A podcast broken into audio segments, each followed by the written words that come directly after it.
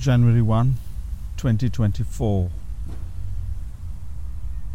It's half past five. I'm doing circuits of Princess Park, Melbourne, Australia. Yeah, so this one's for you. When you came for dinner, I asked if you were happy with chicken sandwiches and uh, pumpkin soup. And you said, sure. uh, it's my fallback option for, yeah, not knowing complete preferences of all my guests. I default to chicken sandwiches. So, um, pumpkin soup. This is the Stephanie Alexander pumpkin soup. It's been shared with other people in other countries, and they've gone, mm, that's interesting. So essentially, it's pumpkin, but um, the flavor comes from Thai red curry uh, bottled sauce. All right, so how do you how do you do it? So if you are making soup for six people, let's say, I serve small quantities of soup. Most people don't like soup. They go, mm, what is this? So until they taste it, when it's salty and spicy, and they go, oh, can I have a bit more? And I'll say, no, it's over. So for six people, half a pumpkin, um, quarter, it depends on how much soup you want to make. Okay, we're not going to do quantities in this recipe. We're going to do process. Um, you can figure out quantities yourself by looking at the description section, where I might put some more information about this. So, so you have this pumpkin, and um, I put the pumpkin. It's it's usually half the pumpkin, so I put it down on a wooden board and use a knife to clean off the skin. Uh, pumpkin skins become something else. So I'm a Tamil, so they become a chutney, which can be delicious, but that's going off topic. So you don't need the skin. And then you scoop out the seeds, then you chop the pumpkin small. If you chop them really small, then uh, the next stage becomes a bit quicker. So you've got the pumpkins on one side, and then I usually put a bit of garlic. So these are sort of indigenous large Australian garlic, and um, maybe two cloves. They tend to be quite big. Smash them, take off the skin, um, yeah, and just put it in, because it'll get blitzed, so garlic doesn't really matter. I don't put anything else, but sometimes people put um, onions, so you might want to saute the onions to start the soup off. But if you are the onion type person, then you probably also add uh, potatoes, one big potato for for getting the body, because the pumpkin by itself is quite sweet, and the potato sort of cuts off a little bit of the body. Um, yeah, but potatoes, they're not a thing now. Uh, there's the news is out that potatoes are going to be declassified. They're not going to be vegetables anymore. They're going to be something else. So we don't know what, because all the good stuff in the potatoes and the skin, the rest of the potatoes are nothing apparently. Um, if you don't want to use potatoes, the second option is to use flour. So you can use rice flour, and it does thicken up the soup. I find that just pumpkins are okay. You don't need the thickening. Sometimes you wa- might want to thicken it a little bit. All right. Um, especially if you're using quite a lot of uh, pre-made stock that you have. And so the soup is largely the stock with the vegetables in it. And that's a different way of doing it. In this particular one, we're not going to use too much stock or any such thing. It's going to be just uh, bar-mixed vegetable. So we don't need a thickener in that sense. All right, so what have we got? We've got garlic. Uh, we're not doing the onions and potatoes. We've got garlic, and we've got the pumpkin, and they're ready. So yeah, you start up the hob, put on your skillet, Dutch oven, whatever you want to make the soup in, and a splash of oil, put in the garlic, um, throw in the pumpkin, and then stir it to coat the pumpkin. Um, you could start with garlic and then Thai red curry paste. I usually try to bring in the paste a bit later because it sputters too much and then it makes a mess, big, big mess in the kitchen. So what I usually do is I'll do the garlic and I'll do the pumpkin, then I'll push them to one side and make a little bit of space so that just enough for a, a tablespoon or two of Thai red curry paste, and so that it heats up a little bit, and and then I'll stir that and then stir it in all together with the pumpkin and so on. So yeah, so that part is done, and um, at this point you want to add some water to keep it completely vegetarian. If you're not a vegetarian, or if you've got some vegetable stock, you can use the stock at this point. Best not to use store-bought stock because um, we're not actually going out and making this into an expensive dish, or we're not. I'm going to tell you about. Oh, so, so the pumpkin. I buy my pumpkin from the distressed aisle of my vegetable vendor at Preston Market. So she's got all her vegetables, and then the ones that have started rotting off on the side, like pears, she'll slice off the part that's going bad, and and then there'll be a bunch of these sliced pears, and I usually buy those sliced pears because they're really, really good pears. Uh, nothing wrong with them. Um, and they're fantastic for stewing. Similarly, her pumpkins, she'll have pumpkins on the side which are sort of a bit old, or um, they look, they don't look the best, and it'll be uh, at a very low price, which is important, which is what we're doing. Um, yeah, so then you put in the stock or the water into that. How much quantity? Well, if you want a very runny sort of a soup, then you put more of the water. If you want something thick and then you want to add coconut milk later on to thin it a bit, which is what I do, then you don't need a lot of water. You just need it so that the pumpkin's cooked. That's done. You cap it, leave it for a bit. When it's cooked, let it cool down a bit, and uh, you bar mix the whole lot, at which point uh, some decent, uh, preferably Indonesian coconut milk in cans. Uh, I, I need half a can, so I go for these uh, smaller cans, not the three hundred milliliter one, but the one hundred fifty milliliter one or something like that. Yeah, you stir it and the pumpkin soup is ready. So there's no dairy in the soup, and you can of course add cream later on. You can add cream, you can add croutons, you can do a whole bunch of things. I don't do any of those things. I serve it as is without anything. So that's my recipe for the pumpkin soup. Um, and then I served you chicken sandwiches, which are a staple now.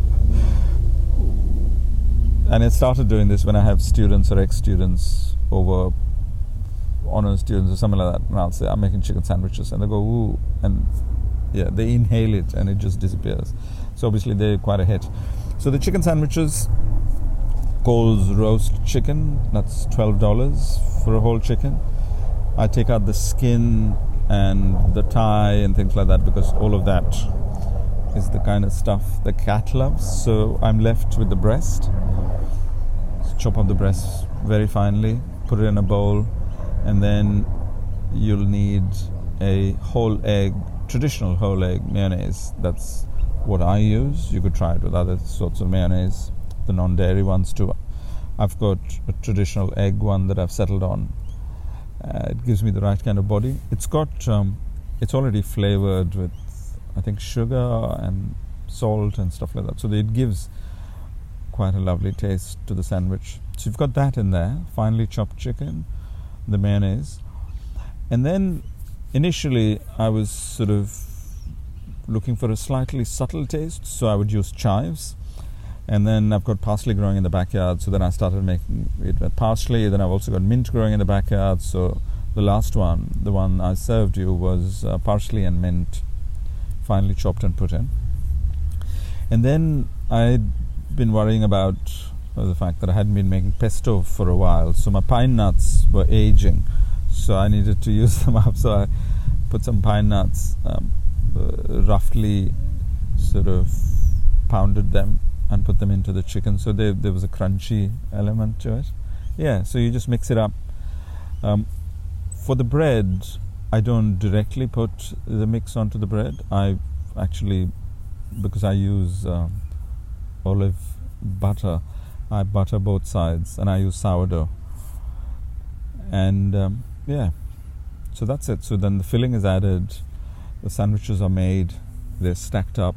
I put cling film around it, wrap it up in a cloth furoshiki, and put it away in the fridge for whenever somebody wants a snack. So when you came over, I said, oh, if you're ready for dinner, I'll make the sandwiches. So I took it out, took out the sandwich toaster, heated up the sandwich toaster, put in the sandwiches and toasted it hot and crisp, and then cut it into triangles and serve it with tomato ketchup and a peri-peri sort of savory ketchup with it. So that was the dinner. You've got the recipe.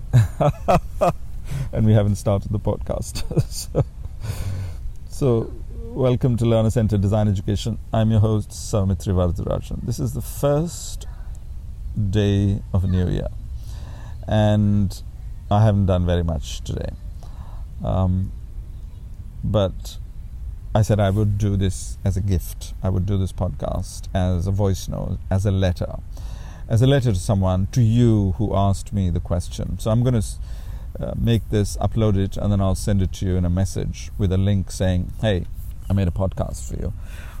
So it's a microcast or a unicast. It's a podcast for just one person. So if you've if it's not for you and you blundered in here, feel free to listen. I mean, you've, you've got two recipes to take away.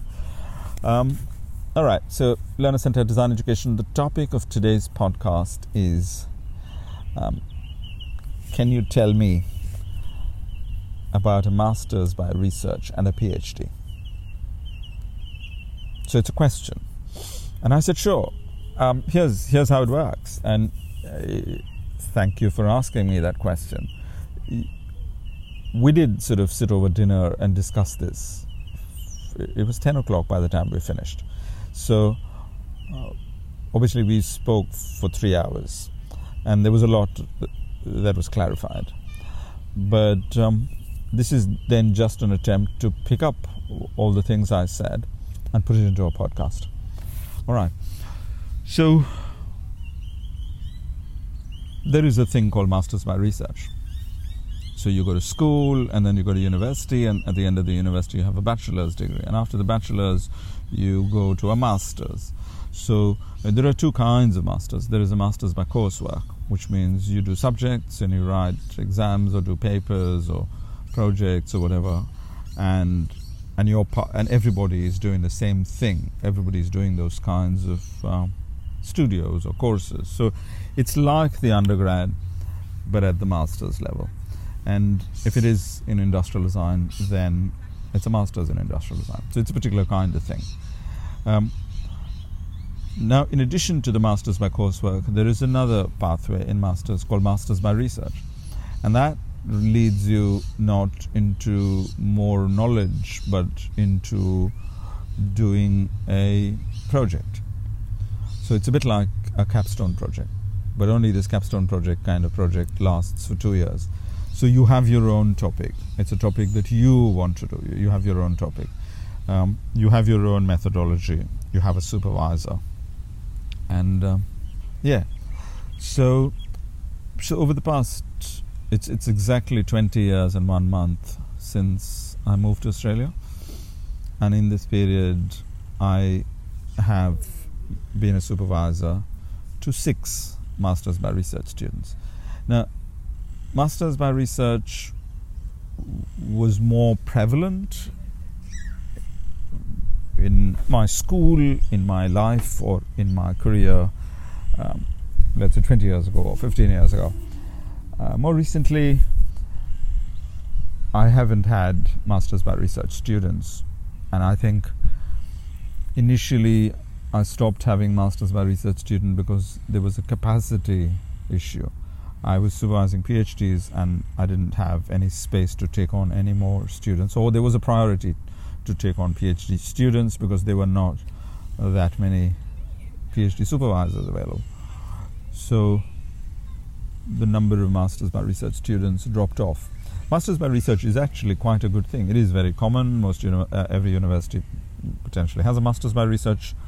Um, sometimes in technical places they would advertise masters by research. So there is a project somebody wants done, um, or there's a research grant, and then you've built in a masters by research for somebody to come and work on it. It's uh, it's a tighter uh, project. It's two years, and uh, yeah, and. Uh, And it's it's uh, it doesn't necessarily lead into uh, you don't go into the labor market necessarily. So uh, professional education has uh, a very strong coding that you're doing the professional education so that you get a job. So you will go and look for employment, you know.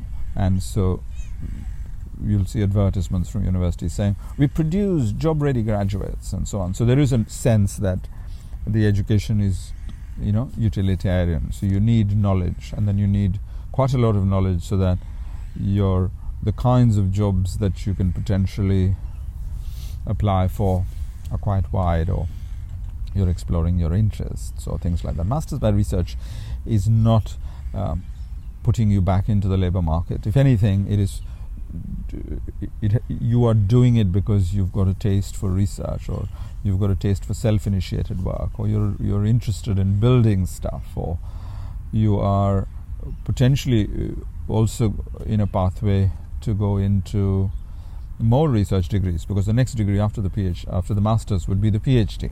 So it's another level, and um, it's a pipeline. Of the, did I say six? It's actually, I've just calculated, it's seven master's students, and of the seven master's students. Uh, one, two, three of them, it's possible half of them actually converted into a PhD. So so there is a, uh, the university will, will I mean, supervisors do, you can hear them saying, this is such a, you're doing so much work, this is amazing what you're doing, maybe you, you ought to convert it into a PhD, maybe you ought to convert it into a PhD. So there is a thing that uh, masters and PhD are sort of concatenated in this particular model. So masters by itself is a thing. Masters by itself um, can potentially mean that you become eligible to get into a PhD. So then the masters is as a separate topic, and then you say, no, I don't want to do this topic, I want to do a completely different PhD. Then you want to do a fresh new PhD, and that also happens. There are people who say, I want to close my masters, and that's not going, I've got a different idea for my PhD, or I want to go to a different university, or I want I'm looking for a paid PhD position overseas, or something like that. So there's a whole series of uh, life uh, and pathway conversations that happen that define whether your master's ends uh, in two years as a master's by research, or whether it at some point uh, comes into a conversation of why aren't you why aren't you making it into a PhD? So you can port into a PhD. So some of the students have ported into a PhD. So, uh, and then the other topic that came up was, what are these things called universities? Um, and I was making a point that um, at some point um, people started getting more and more educated, and more and more people started seeking education, and more and more people started seeking higher and higher levels of education. Um, it is a fact that uh, universities are not shops. They look like shops, but they're not. So uh, there was a time in Australia when universities were free, and then slowly they've sort of become, you pay for your education kind of thing. And um, if you're an Australian citizen, the pay thing is sort of hidden um, or deferred, uh, but there is a cost to that education, and you have to pay back um, over a period of time. You don't have to pay up front, but if you're an international student, you would have to pay up front, then it is a financial transaction. So the reason I say that is, I think uh, when you go into the Masters by Research and the PhD, uh, suddenly it doesn't look very corporate. The culture doesn't look very corporate. It is uh, hypothetically a, a more sort of uh, not-for-profit, altruistic, or, or you know, going for a moonshot. You're looking at uh, solving problems or coming up with new vaccines or something, and not driven then by the profit motive. There is a monetization of human time, and that does come into the Masters and PhD. But the, the better way to think about it is that if somebody is passionate about something then and approaches you, then uh, if you give them a place to conduct a project, uh, follow their idea, their lead, their research, and and you know, come up with something, a new invention, a new patent, a new gizmo, um, then it is what is expected will happen in uh, these sort of research projects, master's research projects or PhD research projects. Because the alternative is that uh, there's a level of pointlessness to a topic that somebody chooses for their master's or PhD. It doesn't go anywhere. Uh, it might go to a publication outcome, or somebody's doing the PhD so that they can get an academic job or something like that. Um, whereas the pure Masters by Research is, I think I've got a, a research-based uh, program of uh, figuring something out, uh, you know, almost the way like a startup venture kind of culture. Uh, the, the research projects have that. They tend to be built like ventures. They have a finite budget, they have a work plan, they have a, you know, a group of people involved in it. And if it's a really fantastic idea and the, the master's is not enough time, then you port it into a PhD.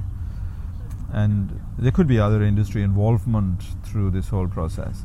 So, so it is quite common. There are YouTube videos that talk about, do they talk about masters and PhDs in a philosophical way? Those ones I have to find, or in a cultural way. Most of them will talk to you about, you know, how to do well in your masters or how to do well in your PhD. So they're sort of self-help kind of videos, but we're not in the self-help kind of space in this conversation. We're in a, you know, what about uh, making these research pro- projects completely authentic uh, and transformative, transformative for the individual or transformative for human society? Yeah, so while the, the, the Masters by Research have a finite amount of time, which is they are for two years, they do extend because uh, it's research and it flows, so it might extend beyond two years. Uh, some PhDs similarly are a three-year program, and everybody tries to say that it should be done within three years, otherwise we're using too much resources. But um, you can't typically bottle research projects into finite amounts of time. But we could say that a PhD is three years, a master's two years, and if you do one for two years and then you jump and do the other one for three years, so that's the total amount of time. If you're f- doing your master's for one and a half years, then the committee, the panel will decide that if you're going to convert it to a PhD, would you do another year and a half or two years or something like that. So, so those are conversations about time, progress, quantum of work uh, that come up later on. These, it's not set in stone.